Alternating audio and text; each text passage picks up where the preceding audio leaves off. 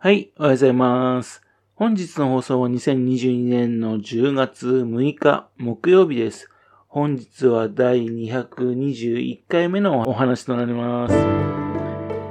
このチャンネルは福島県郡山市在住の特撮アニメ漫画大好き親父のぴょん吉が響きになったことをだらだらと話をしていくという番組です。そんな親父の独り言を聞きになりまして、もしもあなたの心に何かが残ってしまったらごめんなさい。笑いがなかったんです。今夜この番組に興味持ってしまったら、ぜひ今後もごひいきのほどよろしくお願いいたします。新海誠監督のね、すずめの戸締まり。ね、11月11日公開ですね。この間ね、あの、プリキュアの映画をね、映画館で見た時にですね、予告を見てきました。美しい映像とね、あと音楽でね、とても面白そうな気がするんですけども、ちょっとね、個人的にはね、嫌な予感もするんですよ。映画はですね、あんまり情報を入れてね、見ないようにしているんですよね。ですけどね、もう予告でね、見てしまったんでね、しょうがないですよね。なんとなくですね、今回のこの作品なんですが、ジブリっぽいんですよ。雰囲気が。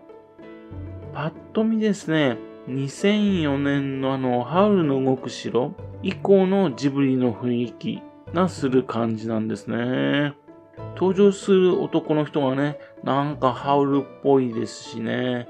あと、椅子がね、カタカタと動きとかね、そういうところもね、なんかハウルっぽいんですよ。そしてですね、監督自身もですね、魔女の宅急便の影響を強く受けているってね、えー、言ってるらしいんですね。ジブリっぽいならね、面白いんじゃないと思う方もいるかもしれませんけどね、実はね、以前、あの、新海誠監督ね、ものすごくジブリっぽい作品を作ったことがあるんですよ。2011年のね、星を追う子供っていうファンタジーアニメ作品なんです。これがですね、ものすごくジブリっぽい作品なんですよ。興味がある人はね、ぜひ見てほしいという思うんですが、新海誠監督といったですね、2002年のね、星の声っていう作品でね、出会いましてね、いや、すごい監督できたなと思ってたんですよね。そして、雲の向こう約束の場所。それが秒速5センチメートルでね、えー、来まして、いやいや、すごいすごい。こんな監督がね、できたんだと思ってね、喜んでいたんですよ。で、そこでね、次に出たのが星を追う子供だったんですね。これを見てですね、がっくりとしたんですね。だから自分のね、えー、期待をね、裏切られたって感じした、しちゃったんですね。あなたの目指すのはそちらじゃないでしょって感じだったんですね。ジブリにこだわらないでほしいなと思ったんですよ。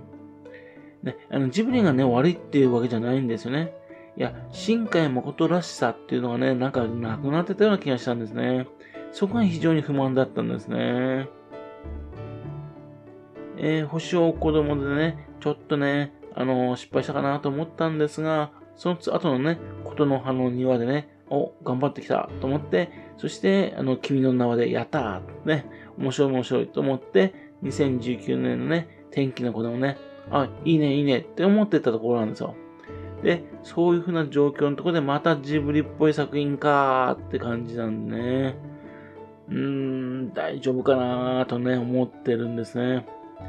しかも監督自身ね、魔女の宅急便ってね、言ってハードル上げちゃってますしね。実写版の魔女の宅急便がね、えー、見ちゃったんでね、それもあってちょっと心配になっちゃったりするんですね。えー、星を追う子供にね、なんないことを祈っております。さて、その新海誠監督にはですね、ほとんど一人で作ってしまった星の声以降はですね、あの、参加している福島県出身者の方がいるんですね。美術監督の丹治匠さんです。1974年生まれの方でね、あの、福島県立福島高等学校を経て、えー、東京芸術大学美術学部絵画科を卒業されます。映画の方ではね、黒沢清監督のキュアでね、それ美術女子としてね、映画に関係していくんですね。それ以降ですね、実写映画に、えー、参加してきています。そうですね、2004年のね、雲の向こう約束の場所でですね、新海誠監督とね、の美術を担当するようになったんですね。突然アニメのね、監督、アニメの美術監督になってね、ちょっと驚いたでしょうね。そして、えっ、ー、と、秒速5センチメートル、星を追う子供、琴の葉の庭、君の名は、と参加してきたんですね。え、君の名はですね、2016年ですけどね、この年はすんごく恵まれた年でね、あの、シン・ゴジラもありましたし、この世界の片隅にもあったんですね。この3つもあったっていう、すんごいね、年だったんですね。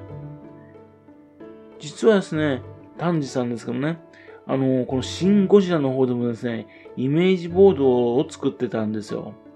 イメージボードっていうのはね、あの映画とか作るときに前にですね、描いてね、こういう風なイメージの作品を作りますっていうやつですね。そのやつに参加していたんですね。ちなみに丹治匠さんですけどね、その、その前年のね、あの、時にですね、ガメラ、ね、えー、そのね、あの、イメージボードも書いてるんですよ。この頃ですね、ガメラが復活するんじゃないかっていうふうにね、機運がね、ちょっとあったんですね。というわけで、丹治匠さんのね、ガメラとかシンゴジラのね、イメージボードのね、ぜひ見てみたいんですよね。それからあと、あのー、押井守監督のね、ネクストジェネレーションパトレーバー。こちらの方もね、イメージボードやってますし、樋口真嗣監督のね、進撃の巨人。このイメージボードも書いてるんですよ。こういったやつをね、絵をね、ぜひ見見たいなと思うんですけどね。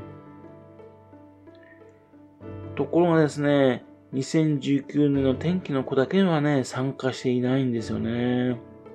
新海誠監督の作品でね。で、丹治匠さんなんですけどね、2019年にほとんど仕事してない形になってるんですね。体を悪くしたのかななんてね、ちょっと心配していたんですね。でも、実際にはですね、ちょっと天気の子にはね、関わっていたんじゃないかなと思ってるんですよね。と言いますのもですね、2020年にですね、丹治さんですが、あの、カラーズっていうね、短編アニメのね、監督をされているんですよ。そちらの方のね、えー、監督プロフィールのところにですね、えっ、ー、と、天気の子の名前も書いてあるんですね。監督のプロフィールに書いてるね、あの、仕事がしてないってことないと思いますからね。ちなみにこのカラーズっていうのはですね、中国のね、あのー、アニメ監督のね、トン・イーさんとの共同監督だったんですね。あらすじはですね、主人公のね、都会で働く、アニメスタジオで働く女性がいまして、その日常なんですがね、あの、父親のメッセージに返信できないほど忙しいんですが、日々夢を追って頑張って生きていると。ある日でね、会社で大事な役目を任せられるんですが、奮闘する主人公ですが、スケジュールに追われてね、想像力がだんだんと失われていってね、筆を持つことができなくなってしまうと。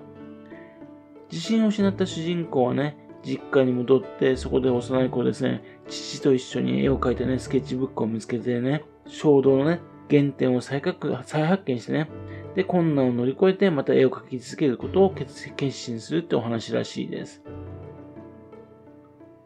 えー、まあ3分43秒ほどのね、アニメーションですんでね、まあ軽く見ることができますんでね。というわけで、中国のアニメ監督のね、あ、組んで何かやってたんだなぁと思ってね、検索してみたらですね、なんとですね、えー、2021年にはですね、中国のウェブアニメ、時効代理人、リンククイックっていうね、作品でですね、美術監督もしていたんですね。そして驚くべきことにですね、その実行代理人ですけどね、えっと、音楽はね、天文さんなんですよ。天文さんっていうとですね、新海誠監督がね、と長年組んできた人なんですよ。というわけでね、えっ、ー、と、新海誠監督と組んできた天文さんと、それと、丹治匠さん。ね、その二人とね、が中国のアニメーションの方で参加してるんですね。このね、アニメーションのね、あの監督の人がね、新海誠ファンなんでね、それで抜擢したらしいんですね。というわけで、この時効代理にですね、全然ね、えー、参加したの気づかなかったんですね。今年の1月からね、配信していたみたいなんですね、日本でもね。というわけで、ぜひとも時効代理にね、早く見なければ、というふうに思っているところなんです。そして今度のすずめの戸締まりではですね、ちゃんと美術監督してね、えっ、ー、と、丹治匠さん参加しましたんで、ね、そこも非常に楽しみなんですよね。がっちりとね、えっ、ー、と、新海誠監督とね、スクラム組んでですね、面白い作品になってるといいんだなと思ってね、楽しみにしてるんです。ですけどもね、星を子供もね、あの美術監督してましたからね。というわけで、まあ、期待半分、怖さ半分って感じでね、ぜひ映画館に行って見てこようかなと思ってるところです。はい。それではまた次回よろしくペンキしたお宝の話をお付き合いくださいね。本日もお聴きくださいまして誠にありがとうございました。